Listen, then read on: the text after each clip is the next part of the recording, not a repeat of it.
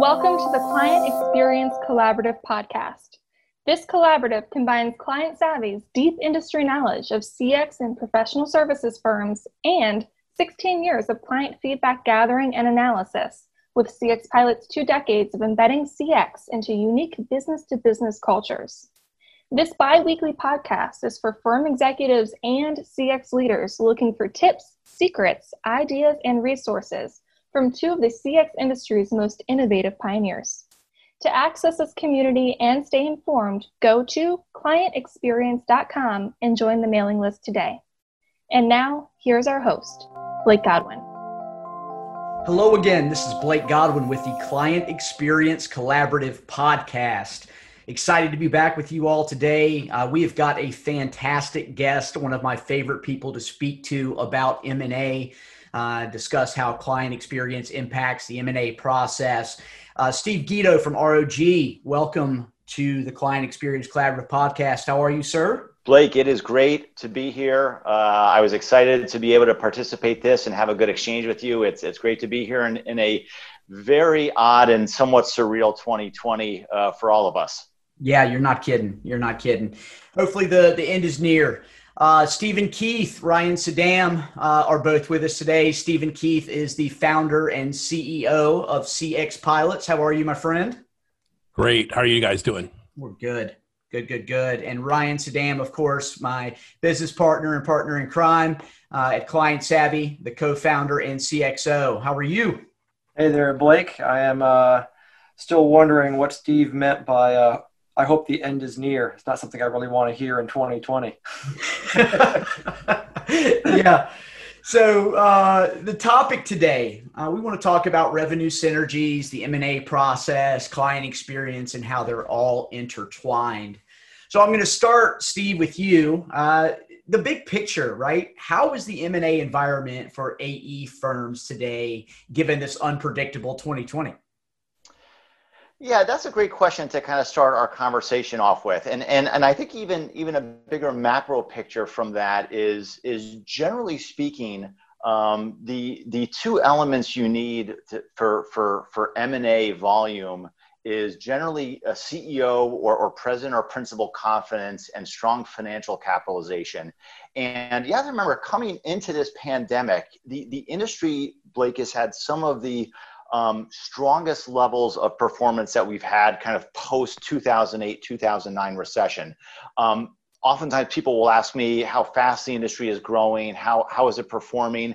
You know one one simple way i look at it is is every april the enr 500 comes out. I think that's a great proxy. It's a great benchmark for overall growth of the industry.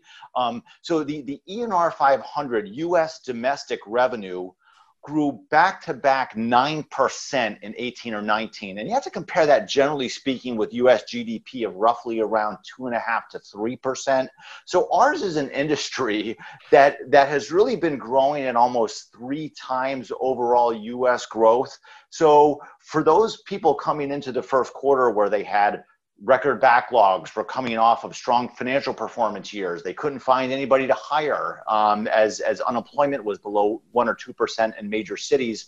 The industry was in, in phenomenal shape coming into this. And, and that being said, 2018 and 2019 had two of the strongest years of, of AE M&A activity that we've seen in, in, in a decade. And in a decade really marked by, by rampant consolidation. When you think of so many great, venerable names that have joined forces with others, ours is a consolidating industry. So, so fast forward to now where we are in, in 2020, and generally speaking, even though M&A volume is, is down about 15 to 20% from last year, that still puts us, generally speaking, with some of the volume we've had, and I would say kind of generally pretty decent years of 2014, 15, 16. The last two years were just so strong that it makes a, a, slower year like this pale in comparison. But I would say resilient M&A activity. You, you, we, we've still seen a number of companies looking to make acquisitions.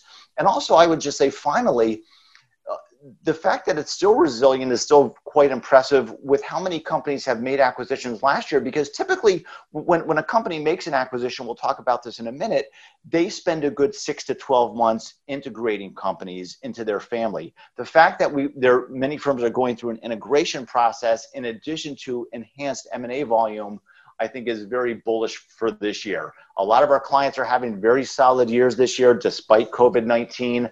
Obviously, next year is going to be uh, a little bit of a wait and see. But I think strong financial year this year parallels with resilient M&A activity across the board. Great answer. Um, so, with the year being a little slower, then what is the rationale driving buyers and sellers today? Yeah, I, I think you know for for the most part um, that really hasn't changed so much. Um, I'm I'm actually quite satisfied to see the industry um, kind of resilient and and strong and durable as it was compared to 10 years ago so we've continued to see companies go through succession plans we've seen companies hire um, there's a lot of job posts outstanding if you go to other engineering boards or LinkedIn. So the, the, the industry itself is actually in, in, in pretty decent shape right now. You also have to remember a lot of engineering firms, construction firms were deemed um, essential businesses throughout this pandemic. So many of them haven't missed a beat. So I would say when, when you look at buyers today, why they are continuing to acquire, it's primarily driven by growth. This is an industry where it's hard to find good people. Um, as I said, coming into this pandemic, we saw less than 2% unemployment for architects, for engineers, for chemists, for surveyors, for all trades. Um, so, so ours is, is typically driven by getting access to people, access to talent. Um, that really hasn't changed so much. And, and, and we've seen a lot of larger companies maybe they're strategic buyers, maybe they're backed by a new breed of, of private equity buyers that really have some super growth ambitions in architecture and engineering. And really the only way you get there is through aggressive M&A. And Blake, for sellers today, um, you know, uh, ours is an industry and, and, and most of my clients are typically successful baby boomers, right? That have had a great 30 year run and oftentimes have limited transition alternatives to them internally. Uh, it, it might be hard to pass the baton to a younger generation who might not have the interest or financial resources. So many of them are turning to larger competitors to join forces with, not not only for for the for the financial part of it, but also I think realize that larger firms bring greater platforms, marketing resources, financial and managerial resources, recruiting resources to help them grow. Um, and I think many of them have seen their competitors go through that. So, so ours is a consolidating industry with the big getting bigger. Yeah, I think I think a lot of those are, are, certainly driving factors. I mean, we we speak to a lot of firms. I want to comment on a few things that you said. You know, yeah. a lot of our clients who are who are very client centric focused are, are having great years, um, even though there's a lot of firms out there that that aren't and some of the things I hearing I'm hearing for for driving factors is well there's struggling firms in different geographies that we've been trying to penetrate for a while and so they're utilizing the opportunity to go out and gobble up some of these smaller firms that are in struggling positions that is going to end up at the end of the day helping them with geographical or market sector expansion you know there's a lot of different goals but one of the things that you brought up was you know they they, they buy firms for people they buy for, firms for human capital. They buy firms for staffing and resources to get more work done and, and grow with them. So that really kind of takes me into an interesting conversation because we've seen some really interesting things happen with M&A when a firm is buying another firm for its people. And I've seen it go really bad and I've seen it go really well. So what are the biggest what are some of the biggest concerns you're seeing that employees are having during a merger or a sale. Yeah, and, and, and I would also add real quickly, they're also, and we can come back to this, but they're also buying companies for clients and and trying to to maybe uh, you know penetrate a new uh, a client sector group, and, and we can touch on that. But but but but certainly um, combining two disparate design firms of of different cultures, of different people, of different clients, and different styles of work is always fragile. It's it's it's always fragile of putting it t- together, and sometimes these deals work out great, and sometimes they're train wrecks. And the industry rumor mills know what deals, big or small, work out or, or, or don't work out over time. People leave, clients leave um, from, from that perspective. Uh, but I think from the employee position, um, if, if I'm an employee uh, at a company that's just been acquired, I think the natural human reaction to any of that at, at the most fundamental, elemental individual level is what's in it for me. Um, you know, I, I, I was happy working at this 42 person structural engineering firm or 80 person architecture firm and we just joined forces with someone larger. What's what's in it for me? What's in it for for for my career progression? What's in it for my ownership stake? Uh, what's in it for my clients? Uh, what changes in my role? What changes in where i work? So um, and and you know keep in mind 10 or 11 years ago in the prior recession when you had these mergers and the and the um, unemployment prospects were so bleak people weren't leaving during integrations because they were just happy to have a job and we're going to work through these combinations together. You know today um, and, and even still with with with the pandemic uh, working its way through unemployment rate is really low. A lot of young sharp people have great choices. So so buyers today have to be very careful to be able to communicate a value proposition for the talent they are bringing in. They do not want to give anybody an excuse to pick up a phone call from a recruiter once the news is disseminated or leave to join another organization. That is value, you know, um, uh, dilution walking out the door right after an acquisition. Yeah, Ryan or Stephen, um, what are some of the things you're dealing with? I mean, the both of you are, are always involved discussing employee concerns when mergers and acquisitions happen. Uh, Stephen, Ryan, either one of you have some perspective here? Yeah, I think that one of the things that we notice, like we're working with one client who is, you know, they're they're in the a very very long protracted um, M&A talk with it, with another firm and it's it's it's so exhausting on the culture that we're working with. Um, to, to, Steve's point like we we noticed the the employees thinking like well what's in it for me? But we also see this other thing that's a little bit further upstream and that's a like a oh crap like am I even relevant um, in this? And I mean that's something that tends to have that dilution value dilution effect all the way upstream. And then once the you know once people understand that their their um, their position is safe they they actually do provide value um, before during and after the sale or, or merge um, then a whole new problem emerges which is um, how are we going to actually get along? Like how how does how does the way that we've always communicated and the, the connections we have to leadership how are those going to change?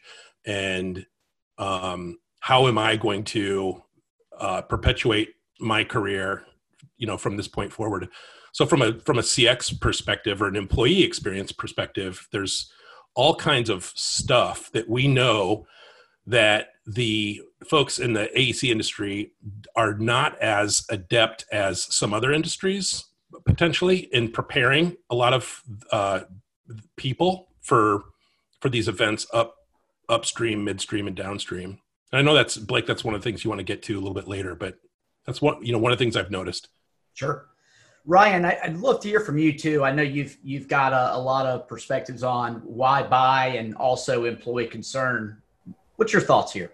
Yeah, just just thinking about what Steve said, what Stephen just said here, it really is all connected. And uh, what I really heard a lot from Steve is that most firms are going out there when they're looking to purchase or merge, they're really thinking about how are they going to create value for the shareholders, the owners, either the owners who are being purchased or the owners who are doing the purchasing and and you know they're thinking about employees as a labor force they're thinking about clients as a source of revenue.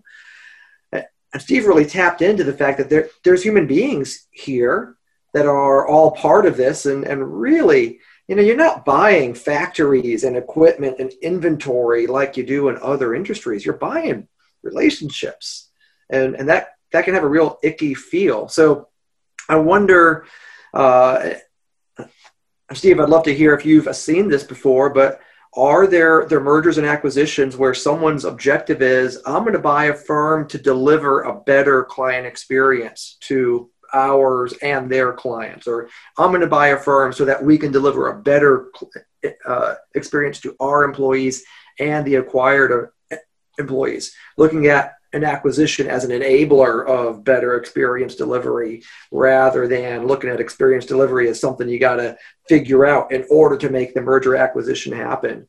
And I think if we approach mergers and acquisitions with a bit more of that mindset, how does this acquisition extend our capability to deliver high quality, consistent experiences? Uh, um, a lot of these human issues might just work themselves out. Yeah, I, I think you're, you're asking kind of a, a Shakespearean fundamental question of, of why acquire. Uh, and, and, I think uh, most organizations, frankly, in this industry, grow organically. They they uh, win new clients, they win new projects, they hire people, and it's a very we we we get the work, we get the people, and then we get the people and get the work kind of kind of mindset. And I think the the acquisition for a rationale, uh, it, you know, in in in why are we doing this? is should we acquire a company that does what we do? So it's you know we we do civil transportation engineering. Let's find a civil transportation engineering firm in tex- texas so we can penetrate the TxDOT market or California for the Caltrans market? Or should we acquire a company and something we don't do, but we see high growth prospects? So we want to be in oil and gas, or we want to be in um, GIS or geospatial, you know, in certain industries where we don't have the acumen, but we're going to buy our way in, into that acumen. And I think in, in both cases, you, you know, buyers are looking to find companies that have great clients and great client relationships? And and why do clients use this target uh, that, that we are acquiring? Is it for their skill and acumen?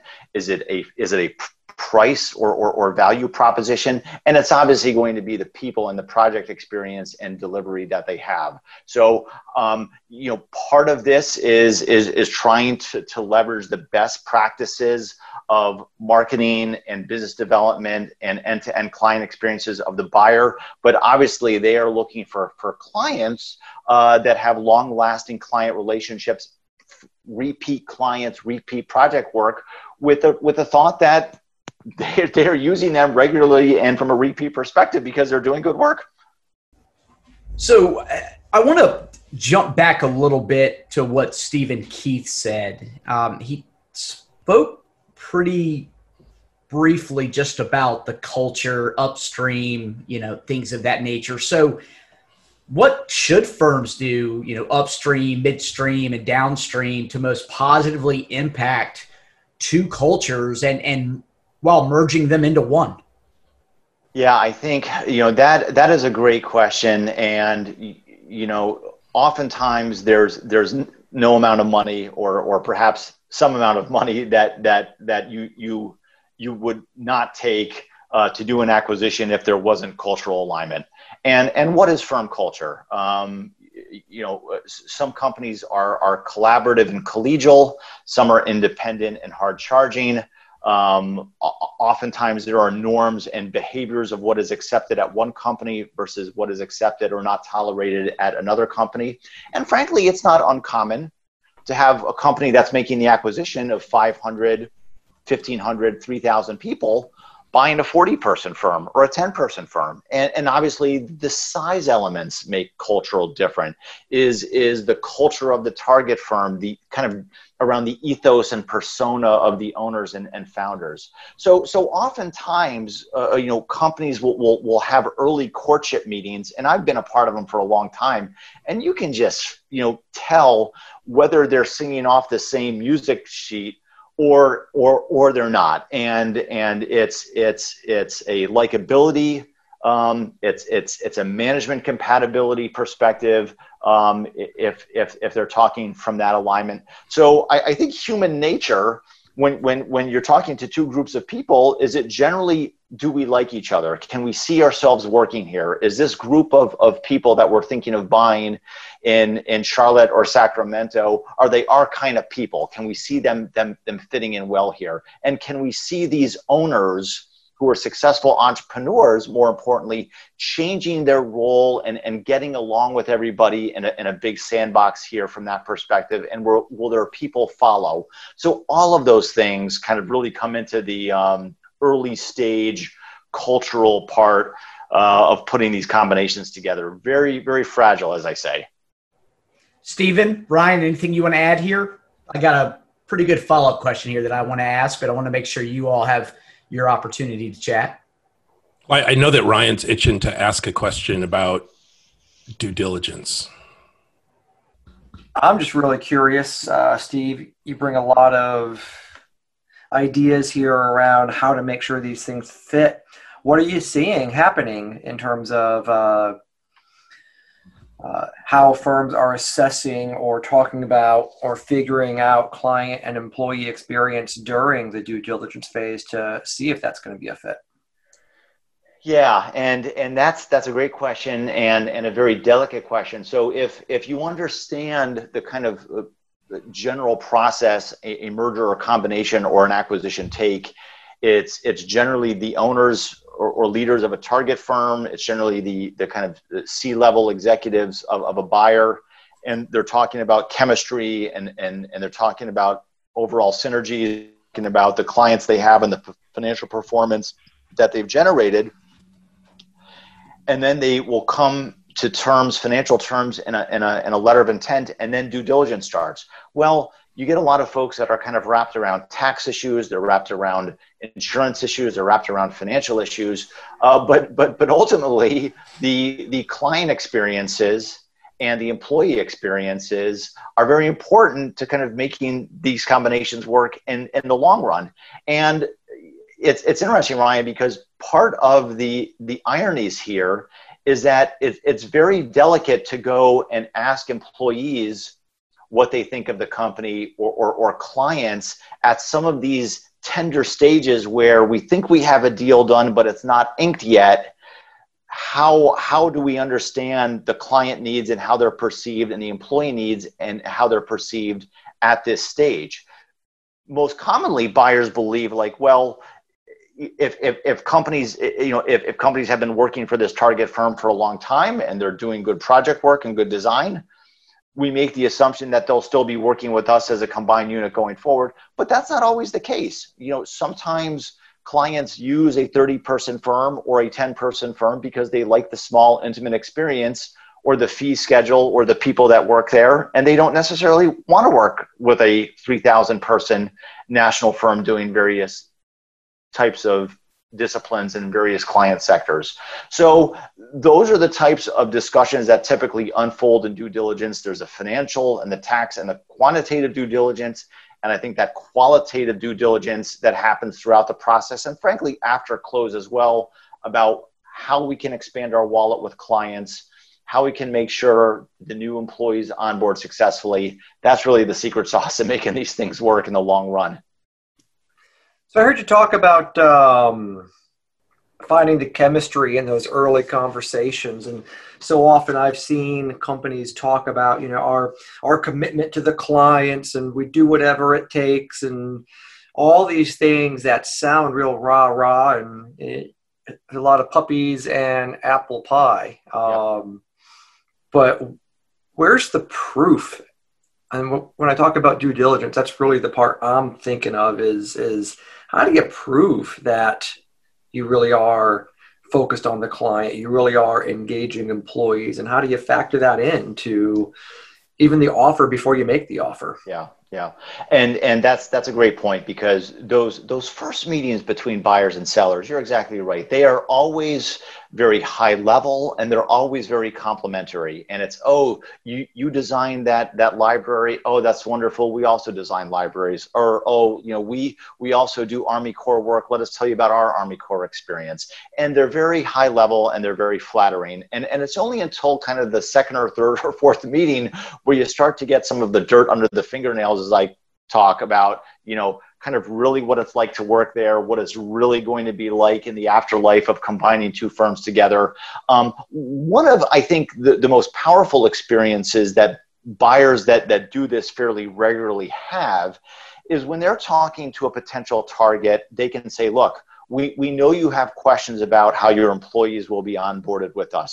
We know you have questions about how some of your valued clients might might view being part of our platform. You know, we've made six acquisitions over the last eight years and we'd like you to talk to brenda in our pittsburgh office or you know shane in our seattle office both presidents who we've acquired over the last several years and now part of our footprint and they can tell you what life has been like because they were in your shoes not too long ago and hopefully they'll give a, a fairly straightforward and and and productive experience with those new owners to, to, to, to bring them on board about what life has been on, on the other side. And I think that can be a very powerful experience for potential buyers in terms of bringing other sellers on board because the biggest advocate will be the ones who were in their shoes not too long ago. Steve, I want to I want to ask a question about um, one of the things that I that that we're seeing when working with some of the some of these firms on the probably more on the leading edge in terms of how they um, how they talk about themselves, how they orient their their um, leadership and employees. Um, a lot of a lot of these firms uh, on what we call the leading edge are working really hard to differentiate themselves. So they're trying to stand out from another engineering company in the you know in New England or wh- whatever, they typically reach out to a firm like um, Client Savvy or CX Pilots to help them figure out how do you best do that. Like how do you use how do you use CX or or EX as a as a means to differentiate yourself. In the process of going through that and you know finding like how can we how can we defensively differentiate on the basis of the experiences we provide to our both our employees you know our clients and yep. even our partners it, now when it comes to these um, m&a talks we find that the you know the firms that work really hard and make significant investments in trying to tell the world that they're they're different you know they're that they do things different that sort of flies in the face of of merging two different cultures in a lot of cases and so I'm curious if like have you run into that? If if not, like does that? I mean, are there are there are there sensible ways of of alleviating this paradox? Yeah, and I think Steve, that all comes down to to elements of, of business practices and and cultures and and vision and values. And some companies that might be larger and are the acquirers can can talk about some of these topics that are that are important to their their their workforce nationally, whether it's about um, customer experiences and and um, making sure that there is a um, end-to-end satisfactory uh, project ex- experience that that exceeds expectations. It's it's it's talking about a environment that is um, open and transparent uh, to, to, to, their employees. It's, it's, it's about a company that, that believes in, in the power of, of equality and, and advancement for, for all of their employees in, in their organization, whatever the values or mission statement that you might have. And sometimes, just to be realistic, smaller companies that are typically the targets for these type of companies are just smaller and and they're they're they're generating a few million in revenue. And while they may have those values they may not have the resources to be able to put into some of those types of activities.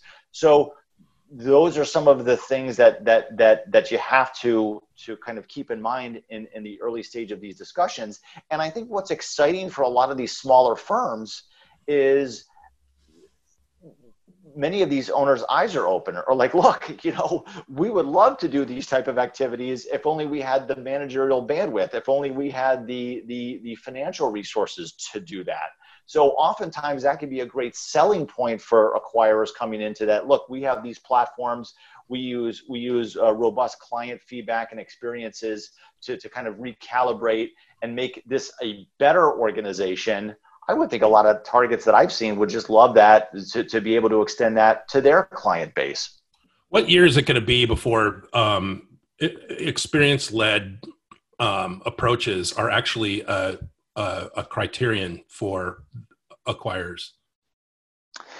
Yeah, I, I that I, I don't know the answer to to that. I, I I think there's a lot of old guard, old school uh, uh, uh, leaders that that that kind of assume uh, that a uh, you know company, if they are growing and they're showing a profit, that lo and behold, they must be doing good work, or clients must be using them because they love them but you never know. Um, you, know, there's there's there's a lot of things under the hood that you just don't know without more diagnostic um, and and data driven methodologies to understand that. So I would hope sooner rather than later.